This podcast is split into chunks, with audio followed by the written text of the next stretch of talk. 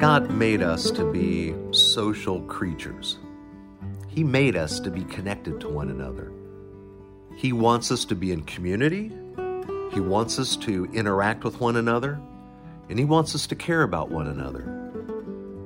And that's a beautiful thing when that goes the way it should.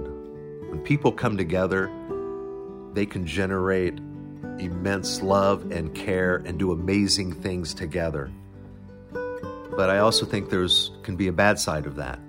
You bring groups together and they can also do very evil things. They get into this group think. They get into this you lose your identity in the middle of that group and really maybe some of your common sense and you start doing things you normally wouldn't do because of the group you're with or what they're associated with. So this social being, these social creatures that God made are supposed to be connected to one another. I think where we go wrong is we begin to lose ourselves, our individuality, our, our identity as a unique expression of God's image. When we get into social groups, we tend to think that the good things that group is doing is going to be accredited to our account spiritually. Or maybe we start to go down a road and we think that the bad things that group is doing is going to um, you know, be a debit on our spiritual account. When really God doesn't look at it that way. Yes, He wants us to be connected to others, He wants us to be in community, He wants us to love others, and He wants us to let them love us.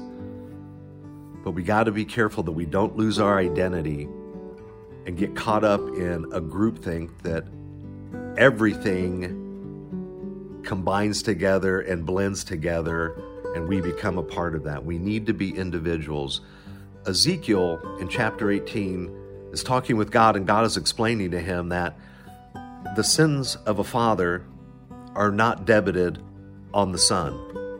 And the son is not accountable or doesn't inherit the good things the father did. We're all individually looked at and evaluated and judged by what we do as individuals. And we can get lost in that by thinking that because I belong to a certain group or because somebody else is sinning, that's going to bleed over on me.